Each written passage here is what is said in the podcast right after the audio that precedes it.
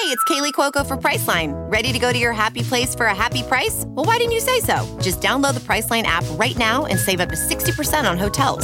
So whether it's Cousin Kevin's Kazoo Concert in Kansas City, go Kevin, or Becky's Bachelorette Bash in Bermuda, you never have to miss a trip ever again. So download the Priceline app today. Your savings are waiting. Go to your happy place for a happy price. Go to your happy price, Priceline.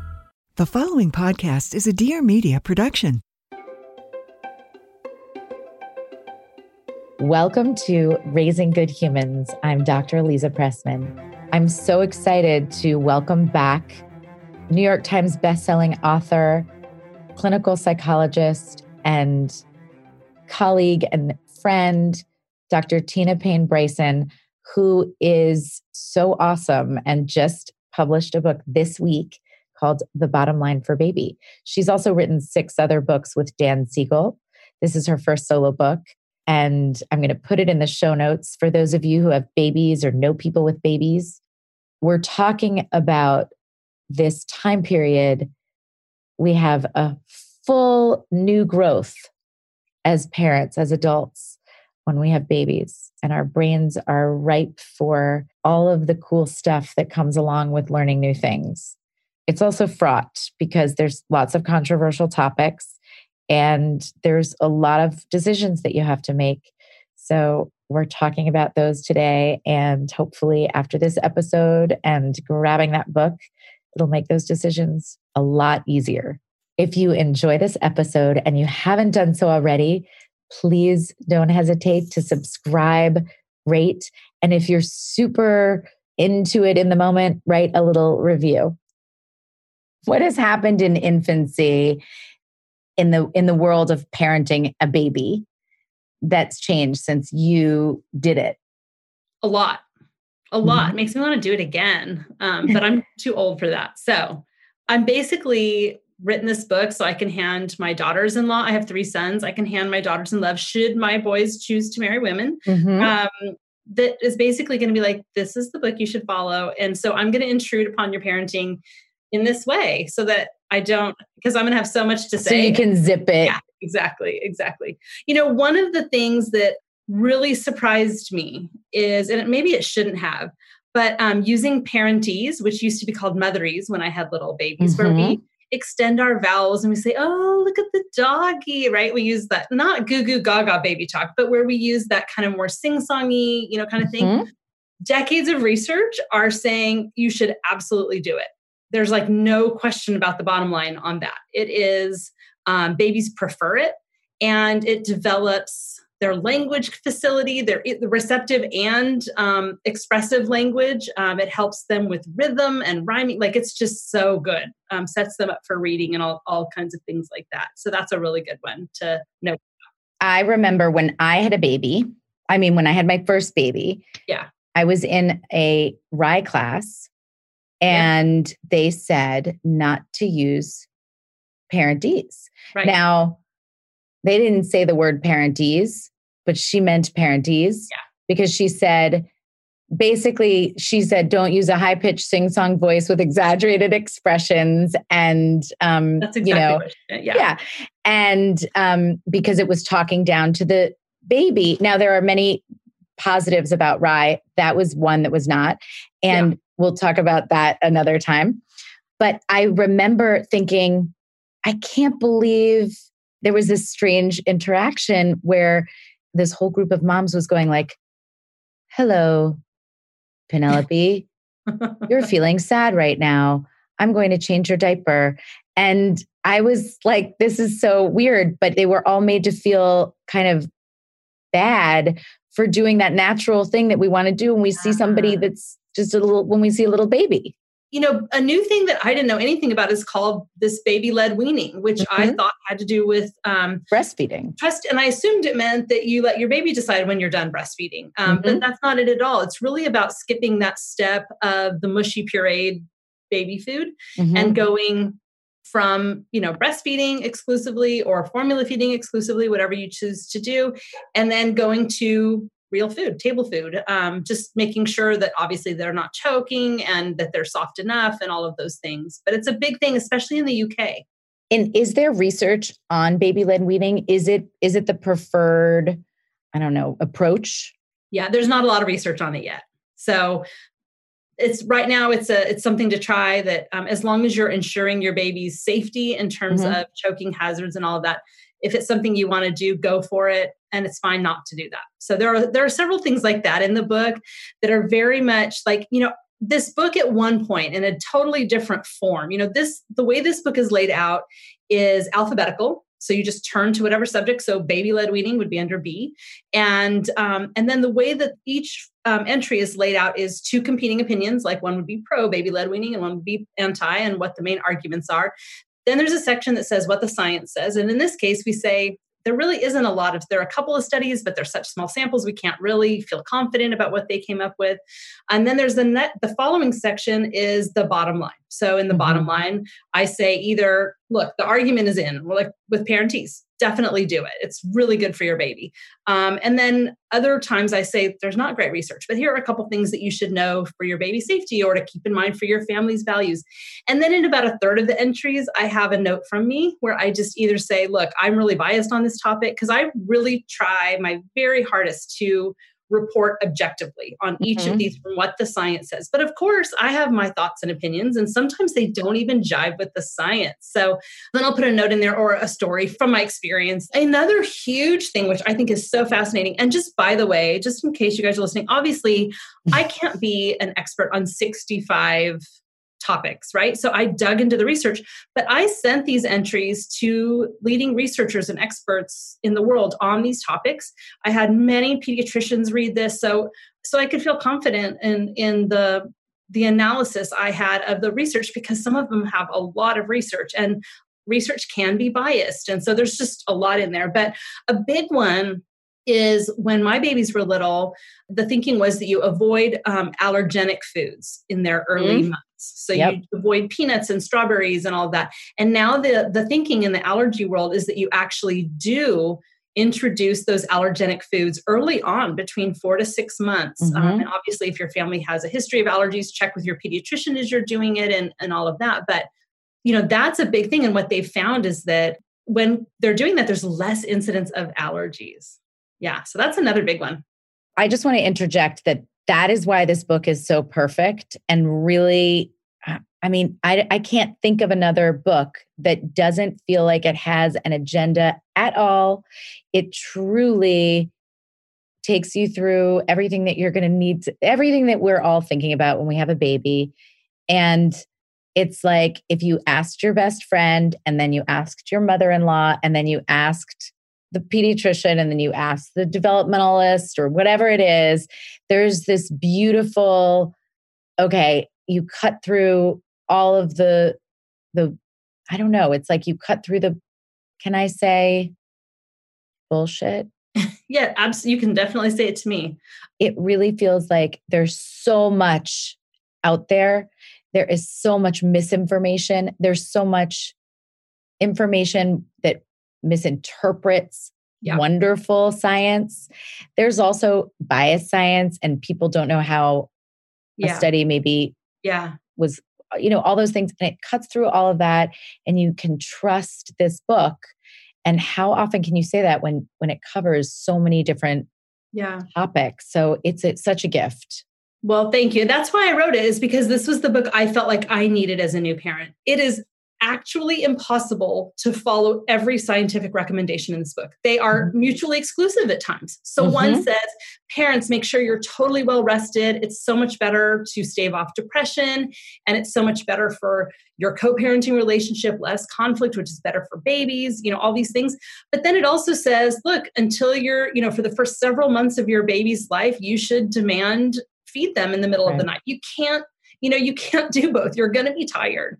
Um, so I was holding parents in mind as I wrote this, wanting that when parents read this, they really feel empowered to trust their baby and trust themselves and do what works for their family, to stop judging themselves and being hard on themselves, to stop judging other people. You know, breastfeeding is a hugely yes, complex topic. I was just going to ask you about that, because that's exactly what happens, is judgment on both sides. Totally. And, you know, I'm a huge breastfeeding fan. I breastfed yeah. for a million years, um, over two years with each of my three boys. I actually calculated, someone posted a meme last week about how breastfeeding for a year is equivalent to working like thirty-two hour a week job.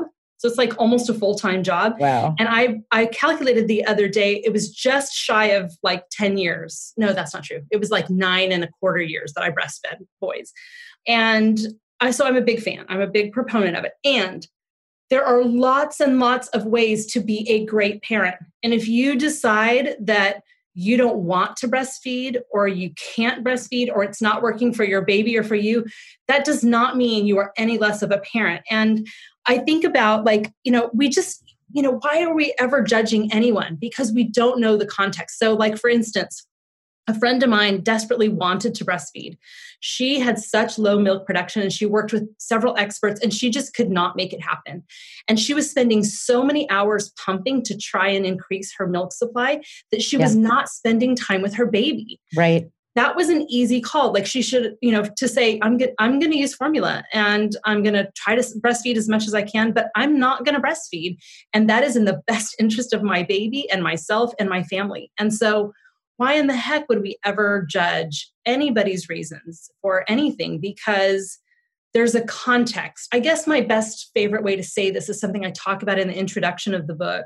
My favorite part of the book is actually the introduction and the conclusion, where I get to write sentences instead of just like talking about the science, because what I say in there is, look, science is not perfect, but it's, you know, I think the opening quote in the book, I've got it right here, so I'll just read it. It's It's by Carl Sagan from Cosmos. There is no other species on Earth that does science. It is so far entirely a human invention, evolved by natural selection in the cerebral cortex for one simple reason. It works. It's not perfect. It can be misused. It's only a tool, but it's by far the best tool we have. Self-correcting, ongoing, applicable to everything. And what I talk mm. about is that we use the science, but no decision is made in a vacuum. The decisions we make as parents are part of an interconnected web. So if I decide I'm going to breastfeed, then that means I'm not going to have as much time to, to do a bunch of other things, including tending to my other kids. Mm-hmm. And I'm going to try and bring them in and have them help. And that's going to be great reading time. And I'm going to do all of those things. But the decision to breastfeed for a long period of time impacts your other children. Or the decision to sleep train or not sleep train impacts everybody's sleep one way or the other. So everything is interconnected. And so we may be like making the best science-informed sacrificial decision in one area, and we may not in another. And that's really the only way it can work. So just taking the pressure off is so important. If I could have a filter on my eyes right now that had like heart emojis flying out of them.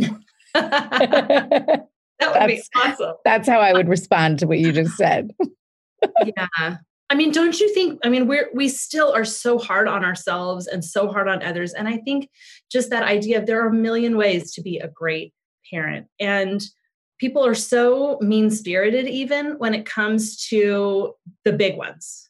There's no conversation to be had. There's no conversation. And you know, what's funny is that typically it's really hard to change someone's mind anyway. Mm-hmm. So, you know, you're not going to change. That's what's happening right now with the politics. Like, right. I don't comment on people. I have people in my Facebook thing that I disagree with, and I very, very rarely comment right. because I'm not going to change anyone's mind, and they're probably not going to change my mind either. I think it's really important we have people who think differently than we do and feel differently than we do, and that we listen to them, and that we use critical thinking. I think we're at a place in history where there's not a lot of listening or critical thinking happening. So when it comes to parenting, don't try to convince other people. And in fact, this is one of the best um, uses of this book is, let's say your mother-in-law is like, why are you licking your baby's pacifier clean? That is disgusting. You're going to make them sick. You need to wash it with soap and sanitize it. You can be like, no, read this entry on germs. And Tina says, if I lick my kid's pacifier clean and I let them be around pets and get dirty, then they're actually much less likely to have eczema and allergies and have a better immune response, right? So it's great that we can arm ourselves with the knowledge, but what are the other big controversial things that I'm not thinking of? I mean, you you pretty much nailed them. I guess discipline becomes huge and controversial, yeah. Yeah. But you're a little bit older at that point. Although, well, actually, not really, right. Yeah. And just yeah. in general, parenting is a religion, and social media makes it so intense. Yeah. Is that, you know, I see so many posts that come into like the, the explore feed, like you might be interested in feed, where it's a lot of super aggressive, angry messaging around these very issues. Yeah. And the nature of it is so polarizing that, you know, I almost feel like, to go back to the yes brain. Yeah. I don't see how there's a world where any of these topics, you know, where you get anywhere with any of these topics, because people are coming at everyone already, putting them on the defensive and shutting their open mind off. And I worry about that in general, about just everything the the, in the world right now. Right. But in particular, when it, when you're already so tired and sensitive yeah. and insecure and wow. trying to find your way, to then have somebody come at you is so upsetting. And so how could you deal with it in any yeah. way other than to go into one of your stress responses? And it also makes me conscious, and you were so beautifully conscious of this in this book, of our work and how important it is to be able to give information if it's helpful, but also remember that that information is not anything but there to, if it helps you make a decision that you feel good about, if yeah. it helps make you feel more armed and confident as a parent. Yeah. But otherwise, I, I would just as soon have people throw it all away. And, yeah. and you have such a magnificent way of making this book, because I think a lot of parenting books for a new mom or dad or any caregiver can drive you to just feel so awful and give up and just be like, you know what, forget it. And also feel guilty that you didn't read it. And you don't have to read this whole book. Nope. Like you literally can just be like, meh, I just want to yep. look at this one thing. Thank you very much. And um, I talk to a lot of parents, a lot of new young parents. What are the, you know, what are the questions? What are the decisions you're having to make? Um, I had a lot of brand new parents read it and give me feedback. And that was, that was really helpful. You know, I think what you said a, a minute ago is a big controversial thing. And that is about parenting approaches, like parenting, um, sort of the ways that parents sort of follow a plan or a philosophy, mm-hmm. which can be really um, conflicting. And, you know, I think that it, one thing that I talk about in the book is, so I had a best friend growing up that we even went to college together and we shared a wedding dress. Like we were really, really close. And um, I was trying to get pregnant and she was not. And we still had due dates within um, a day of each other and had babies within a week of each other, our firstborns. And she and I were like polar opposite, even though we had been like everything the same. I mean, we wore the same shoe size and clothes, and like we, you know, we didn't ever share boyfriends, but we shared everything else. That's nice. Um, yeah, it was, you know, good boundaries. Um, but really, you know, she she was super into like the Babywise, which at that time was also called yeah. Kids God's Way, which I actually find really an offensive title, because yeah. there are lots of ways to raise kids God's way. You know what yeah. I mean? Like that felt so salesy to me. Like, oh, well, if you really want to raise kids God's way, you better re- buy this book. Like it just felt gross to me. Mm-hmm. Um, but you know, I was really anti Babywise, and I loved, um, I was much more in the find lots and lots of tools. There were some good ones in Babywise as well. Lots and lots of tools, and pull them together and follow my baby's lead. That was my kind of a, a philosophy. But if you were going to shove me into a camp, I probably would have been much more in the baby, you know, baby led kind of camp. Mm-hmm. Um, and I'll say that, you know, we, there were times we just had a hard time. We'd really worked hard to listen to each other, but there were times we just didn't talk about parenting stuff. And we both felt really strongly about each other's parenting approach. And I'll tell you, both of our kids, um, those firstborns, are now adults. They're both twenty. And um, her kids are great. And my kids are great. Mm-hmm. Not perfect. Neither kids are, none of the kids are perfect, right. obviously. But what I really hope, it's funny, I had someone the other day, Aliza, um, someone I was doing a podcast with, and she's like, I don't have a baby. My kid is seven, but she said, I read the whole book in two days, cover to cover, because, and I hadn't ever thought about this. She said, I wanted to see how I had done. So that's really interesting too, is like, yeah. we're just, we all like, we're looking for like, did I do it right? Did I do it right? And I hope that this book helps parents feel like there are lots of ways to do it right. And, and what's so great about my friend and I, who did things really differently, is it's helped me really come to know deep in my bones that there are a handful of things that are really have to's. You know, we have to make sure our kids are safe in their car seats, and we have to watch them around water. And, you know, there are lots of, there are a handful of have to's that are really much more about, you know, making sure that there's no soft bedding in the crib, you know, in the mm. early months. And those things are important because they're life and death, of course. But aside from that idea of really providing unconditional love and helping our kids feel safe and seen and soothed, all the things we talk about in The Power of Showing Up, there really isn't one way. There isn't a right way necessarily. There are certainly things that are, are better than others, and there are lots of things that seem like they're better than others. But I'll, I'll say this, after having three kids, those early years, I feel like with my firstborn, actually, as he's grown up all the way, even till right today, I could even say right today, with the firstborn, it's always, you know, there are moments all throughout where you go, this feels so urgent and important. If I don't do it the right way, or what if mm. I let this slip, or what if I choose the wrong thing, it's going to mess them up. And the truth is, there's so many times along the way to pivot and change and be flexible. And most of the things we think are just crucial decisions in those early years don't really matter all that much. I mean, really. And it, it it's a rite of passage to believe that they matter.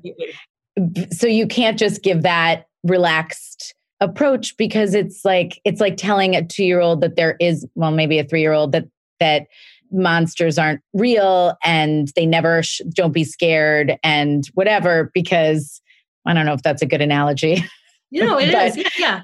But something that's just like, you can't take away that for, and there's something good about it too. Cause I mean, how Absolutely. You have to have a little bit of like, this really matters, but yeah. It is so true on balance. It's not yeah. moving. It's not moving that needle so much, which is so relaxing. And also, I was also thinking when you said that that mom of the seven-year-old wanted to see how she did, I was thinking about how it's interesting how grandparents often get so offended and rejecting of new ways. Yes. And people joke around a lot about mother-in-laws.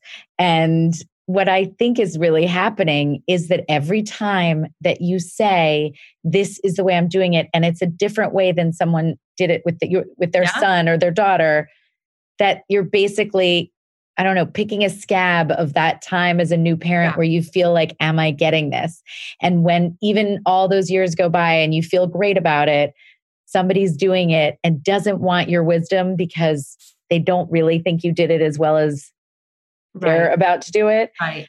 It must be triggering, because you get such, such a, you know, awful feeling. And so then you get those responses like, well, you, you know, so-and-so turned out okay.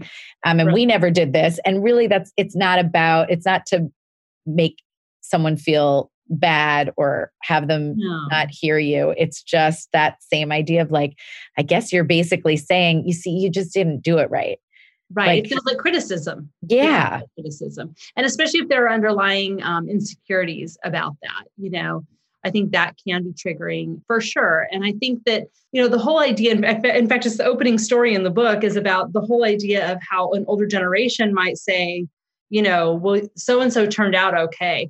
And I'm exactly. like, I'm kind of going for more than that. I'm kind of wanting a little more than, you know, like a nurse literally told me, my first baby in the hospital, and I was fretting about whether or not I could give him a pacifier because I was worried about nipple confusion.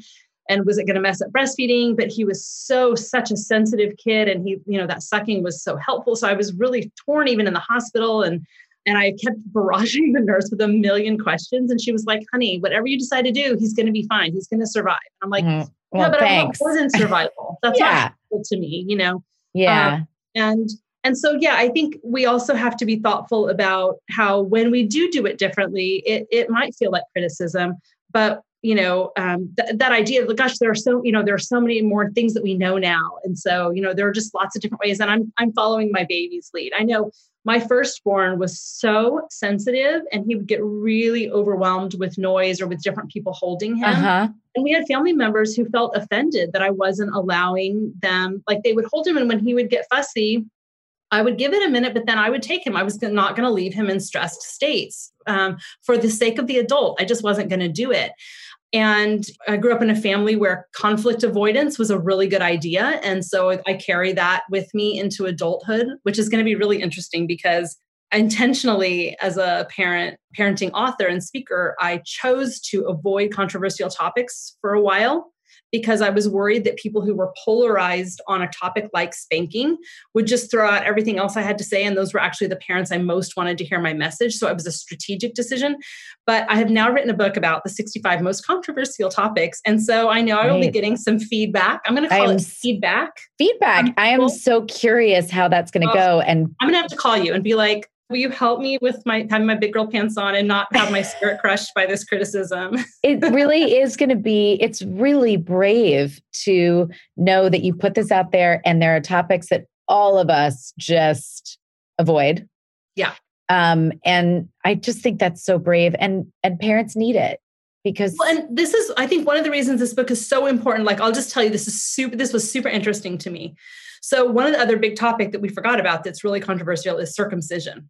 Oh um, God. Right. I did not add an about um, a, a note from Tina in this section because I don't really want to share with the world whether or not my boys are circumcised because those are their parts. And How I, thoughtful. I would appreciate that. So I personally will not be weighing in on that one for the protection of my children's privacy. That seems um, reasonable. Yeah. And knowing what I know now, I might have made a different decision too, which is interesting. But um, the two leading scientists, the two leading researchers on circumcision are complete polar opposites in their opinion. And both of them literally said in email communication to me, the debate is over. There is no more controversy on this. The position is clear. So that's why this book is so important is because, and on that one, there really is a lot of science that you can use to support either position. Um, and so the bottom line of that one, and this is again, an example of why I worked really hard to not have an agenda and to really report is I lay out the science and the argument on both parts. And what my ultimate bottom line on that one is to say, look, I really believe that people already have some values, some cultural, religious, um, personal beliefs and values around this topic. And that whatever you feel like you're leaning toward anyway, you will find science that will bolster your position. That's and right. That's the science that you will be most interested in. So I've laid out both. And this is truly a personal decision. Um, here are the arguments and, and drawbacks on both sides. But so I don't come up with an exact bottom line of how every decision should be made. There, there's science on both sides of that. And I really just ask some questions that parents can think about as they're trying to decide what's right for their family. So I think it's wonderful to have a bottom line that doesn't have the bottom line as the decision, yeah. which is really hard to, you know, sit with. Because sometimes people want to be told exactly what to do, but there's some things where we have to figure out, like, for ourselves and our baby's temperament and our beliefs and our backgrounds and your all family, of that. How much support you yeah. have and, you know, all of that. Yeah. And and to not take that into account and then start to to judge anybody is really the, the thing where there is unequivocal, that's not cool. Um, I want to talk about one other thing. Yeah. Then I figure you have to go, but obviously I could keep going forever and we'll do this again. I want to talk about temperament and how that influences different approaches to the big controversial topics. It's huge. I mean, I think it's really important. And it's that idea of attuning to your baby and trusting your baby and following your baby's lead. I think the entry I talk the mo- and I, I talk repeatedly in the book about knowing your baby and, and, and kind of paying attention to what your baby's response is to different things and going at your baby's pace. And, you know, you and I both know from the attachment science that, and I'm emphasizing the word science there, this is research, fifty years, cross-cultural research that we dig into that. And this is kind of the bottom line of the bottom line is it's really about attuning to your child. I mean, that's what I say in the conclusion, which I told you, like, you don't have to read the book cover to cover, but please read the introduction and the conclusion. They're my favorite yeah. part. But I, I, there is a bottom line to the bottom line, which is what's most important is that you respond to your baby quickly and sensitively, attuning to them, following their lead, and um, and helping them feel safe and, and building trust in the world. And, and that's the most important thing is that building that what we call secure attachment. But I think that, you know, temperament is so crucial to understanding everything from, and I don't have a specific entry on temperament, and maybe if I revise it, I'll, I'll think about it, but that's not really a controversial topic. It's not really where you No, no, no. I think it's just, it, it, it, the reason I ask about it is because I think that it will help people get to know how to right. think about all of these controversial topics, that you might make a different choice with one kid and not another kid of your own. I think a perfect example of that is the sleep training entry. Exactly. That was my very hardest, hardest, hardest, hardest. I think I need to say hardest ten more times. Uh, yeah. God right. bless you. And I'll tell you, I was also receiving um, some, I'm not going to call it bullying. I'm going to say some professional nudging from colleagues who were wanting to ensure that I came down a specific way on a specific topic. Um, and I was going to follow the science. And so I'm just committed to doing that. But in terms of sleep training, you know, that was my hardest one to write because I, I had to revise, even after my editor was like, no more changes. I was like, but I have to revise it one more time. And I really wanted to be so careful in every single word that I chose. And I also wanted to, even though it's about sleep training, I'm also someone who is trained in looking at the role that a caregiver plays in regulating biophysiological stress states in our infants. And so I was bringing in other fields as I was looking at that one with more complexity than I think most sleep training books look at. Mm-hmm. Um, but I also had to do it in short form because I could have written a whole book just about that. But in that, one of the, and that's a whole other, we could spend a whole time just talking about that. But really the three main questions people want to know when they're thinking about sleep training. And again, I, I start with a good definition because honestly, even if you don't do any kind of baby separate from you, any kind of crying method, um, just by keeping your voice low and keeping the lights low, that is sleep training also. Mm-hmm. So, and very few, I mean, almost nobody that is a respected expert. In fact, there, I, I can say this confidently.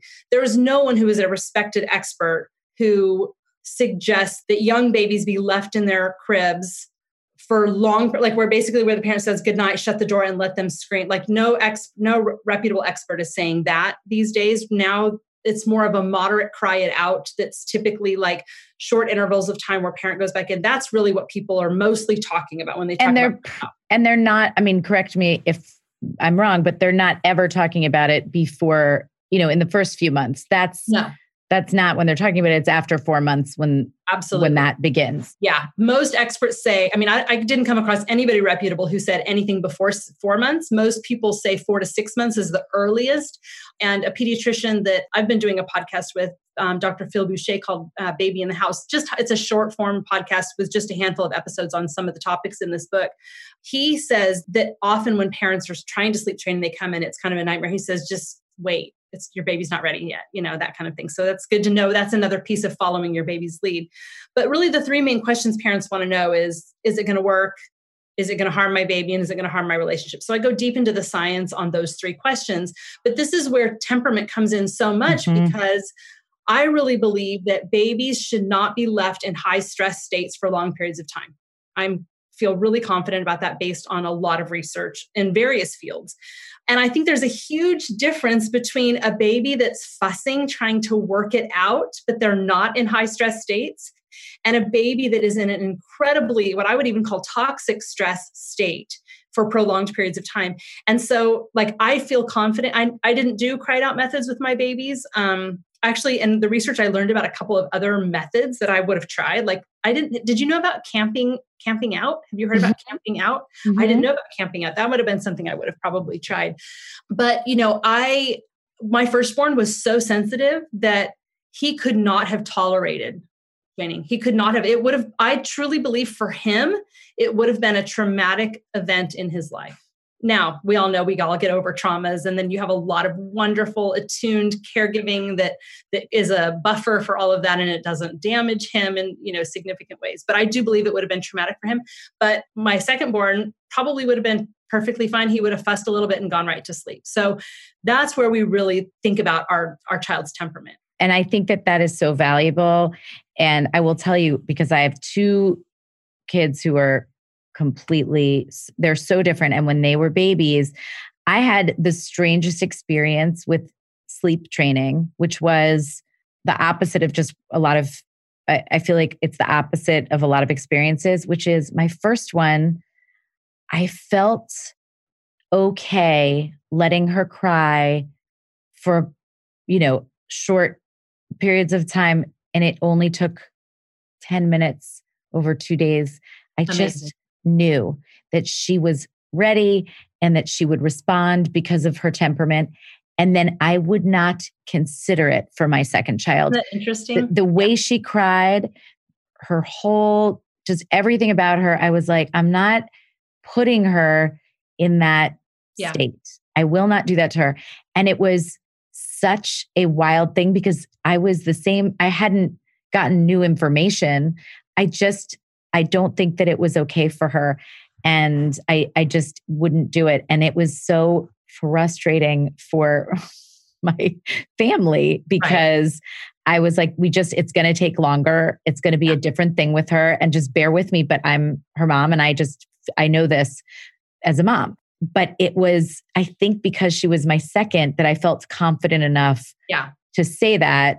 And I don't know, I, you know, you, you got to go with the information yep. and then who your kid is. That's exactly right. And I, and I guess who we are, right? Yeah. Yeah. And what we can, you know, what is our window of tolerance for? Exactly. For whatever reason. And yeah. my older child is like, ex- she would probably say like, yeah. And you're still like that. Yeah. But uh, my window of tolerance for my younger one's cry, just the, the sound of her cry is just, it was different. And, you know, I'll never know why, but I just, it was a different experience. I'm writing an article on this right now. Um, but I think the whole idea of like, oh, my gut told me, or I just, I, when as parents, we feel in our bones, like I, I don't, you knew like letting her cry like that was going to be a bad thing for her because of who she was.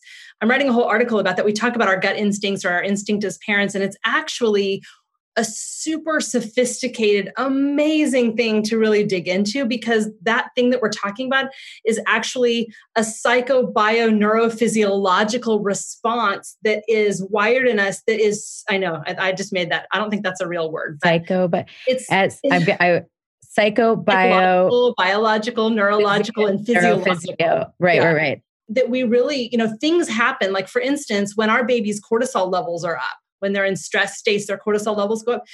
If they have attuned parents, parents' cortisol levels echo it. So they're basically totally in sync. That was one of the interesting things from the sleep training science too, was that when babies stopped mm-hmm. crying, that didn't necessarily mean they were calm. That might right. just mean that they've stopped crying, and they might still have, maybe not necessarily, but they might have high cortisol levels, but because they're not crying, which is the indicator to the parent, to the cortisol to go up, is it was, it was mismatched. So I think that, you know, we really should be listening to our instincts and we really should be listening to our baby. But I think one of the things that bothers me so much about a lot of things, and we're talking about sleep training now, so this is a good example. It's often like you buy the program or you buy the sleep training book and it's a one size fits all. And anything that is a one size fits all for babies, throw it away. Red like not- flag. Right. Just, it's a major red flag. And babies are not similar. Adults are not similar. We have different complex systems that drive us that really should be honored. They truly should be. And I think that's really something important that I really want parents to be empowered about too, is to know that your baby is unique and you're going to get advice that's helpful for your baby and you're going to get advice that's not helpful for your baby. And so take it and then apply it to your, your kid. And that's super important. And, you know, not to beat a dead horse. Is there a better phrase than beat a dead horse? It sounds terrible. Not to overdo it. There's a little bit of pressure. This is a controversial thing too. We could just do this all day, but yes, we have that bio, psycho, physio, neuro. I yep. already, yep. No, that is good. I think I changed the order. Doesn't um, matter. That is really giving us really important information. So, and if we're calling it the, that gut feeling or whatever, we have to hear it, except there's also the possibility that our system is a little wonky.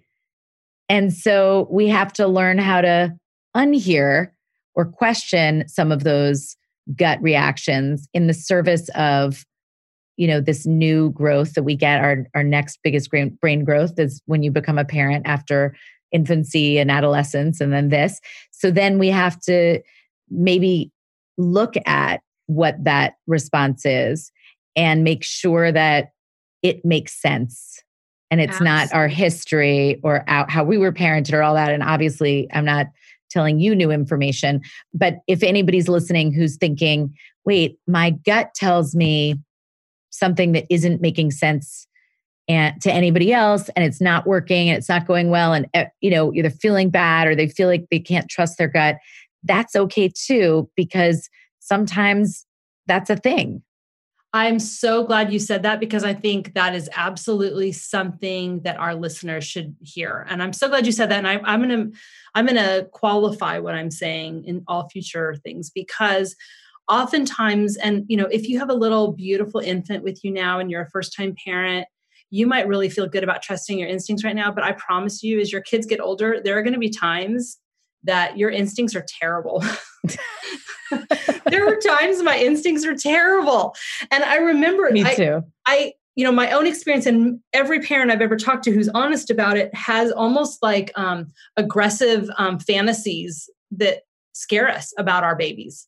Yeah. Like I, you know, like your baby's crying and crying and crying and crying, and you would never do it. But in your mind, you're like, what would, what would happen if I just threw this baby out the window? You know what I mean? Like, you don't, you're never going to do it. Hopefully, if you are, please call, call immediately, immediately, immediately. Cause that's really important. We never, that's always the first thing is do no harm. We never, ever, ever want to hurt our babies or our children. And so if you need help, call for help. But you know, as parent, like my instinct sometimes is to yell at my kid or to right. shame my kid right. or to, or to be really immature and be like, fine, you do it then, you know, like that yeah. kind of stuff. So I think what, what maybe we want to call it, not just follow your instincts, but follow your mindful instincts. Maybe that's a good way to talk about yes. it. We want to notice what our instinct is, think about that instinct, feel that instinct, and then make a decision. So we want to be mindful and intentional when it comes to our gut feelings, because reactive instincts are often not good. Right. Thoughtful, intentional instincts are often awesome and better than any expert that tells you anything. So I think that's a super important distinction, Lisa, that we really need to, to hold in mind, because just following what you feel like doing or saying can, can be not the best thing. And my kids can tell you that, you know, but as uh, can mine. Yeah. But I think it's really, and, and that's what I was thinking earlier about, you know, um, what you were saying about people feeling judged or feeling like they're not making the right decision. I think what's most important truly is being intentional. Mm-hmm. And that comes, that's, that's just as much, you know, if you're reading any book, whether it's, you know, any book about parenting or childhood, you know, often parents are like, hey, I read this and now I'm worried I'm insufficient parent or I, yeah. I've messed up or whatever. And I'm like, if you're reading a parenting book, you're way far ahead of That's what right. I think you are. Um, but it's really about being intentional and doing our best and knowing that we will make a million mistakes, and to be gracious with ourselves, forgive ourselves, and mindfully be intentional about those mistakes and go, okay, what was that about? And what, what can I do differently? And why did I get triggered there? Or what is it I need that I'm not getting that's that's keeping me from feeling patient and connected? Mm-hmm. So I think that's a really important point. I'm so glad you brought that up. There's a, almost a pressure that you're supposed to have the right instincts. Yeah. And as you just beautifully put it, when you, you know, it's finding that space before the instincts kick in, where you can be mindful and have intent, you know, have an intentional moment of like, what am, what do I really, what's really happening here? Anyway, now I'm really beating a dead horse. But I wish I had, I wish I had been more confident the first time around. I really, you know, there were times that I had the instinct to protect my baby in some way, and it was little things like crying in grandma's arms for, you know, several minutes. And I was mm-hmm. like, oh, you know, whatever. And eventually I got to where I was like, I'm not going to allow that anymore, to spare someone's feelings. But, you know, there were times that I, I, my instincts were to avoid conflict, or because of my own history, or to preserve the adult's feelings, or to be a pleaser in some way. And I got much better at that over time. Um, I mean, goodness, my, you know, I was twenty-eight when I had my first baby, and, you know, I, my brain was still developing. And, yeah. But yeah, I think, I think that's, that's super important that we, you know, if you, if you feel like your, your baby is crying and you have an instinct to go to them, that instinct is there for a purpose. And if people are telling you you're spoiling your baby by picking them up too much and stuff, you know, that's all going to be in the book um, to say you cannot spoil your baby by doing that. But just by being intentional alone, you are a much better parent than you think you are. Hear, hear. You're twenty-eight years old. You have your first baby. Your brain is going through its third biggest reconstruction. You're born as a parent the same day. So of course, your feelings about things and your intentions are going to get stronger and stronger over time alongside your baby's growth. And then of course, if you have more babies, it's going to keep getting more yeah. grounded. So it's it's a rite of passage for this whole experience to be a learning curve. And this book just happens to make it really a lot less an- anxiety inducing or something. I hope so. You know, oftentimes when parents hear me speak or they've read something that I've written, they will feel guilt and they will say, oh my gosh, I really wish I had known this before. And to me, that's such great news. That feeling of like regret, like when I say like, gosh, I wish I had been more confident as a parent to trust my instincts the first time around or in those early months. To me, that's when I look back with regret, I might feel some grief or some sadness around it, but I also then can make the shift to say, we should be feeling that feeling from time to time as parents, because it means we are growing and developing and evolving. And I think mm-hmm. just like you just said beautifully, our children are on this developmental you know, pathway. As parents, we're on a developmental pathway. And the joke I like to make, or the funny thing I like to talk about is like, if I read my middle school, my seventh grade diary, and I think it's awesome and insightful, what does that say about how much I've developed, right? When I read it, I'm yes. mortified. I'm like, oh my God, but that means I'm not like a seventh grade girl anymore, right? So I think when we have those pangs of regret, or we go, God, I wish I had known this, that should actually be something to be celebrated, to say, I'm developing and changing and I'm learning new things. And as parents, I we can that. always pivot. We we can make mistakes along the way, or have a parenting approach where we realize, oh my goodness, I've been really dismissing my child's emotional experiences. And instead of telling them to go to the room and, to, and when they're ready to be nice to come out, or instead of telling them, you know, we're happy in this family and until you're happy, you have to be by yourself, you know, that now I want to be more emotionally responsive and be present when my child's having a hard time. You can make that pivot, and your child can benefit when you make that pivot. And you can even go to your kid or not and say, I learned something and I'm going to do things differently. And kids really soften when we, when we make that change, and we become accountable to them and we share our intentions with them around that. So mm-hmm. there's not a lot of irreversible mistakes. Of course there are some, but there are very few of them. And so I think we're all on this journey together, and we should be developing and growing as parents. And what I hope this book will do is help parents grow and develop in just a few minutes with around whatever they need to know at that moment, so that they have more time to really just be with their baby, or for goodness sake, take a shower by yourself, or right. go potty by yourself, you know, um, or just I not think- have to Google for fifteen hours um, and go down the rabbit hole. Thank you for listening. I'll put all of the links in the show notes for Tina Payne Bryson and her new book, and have a good week.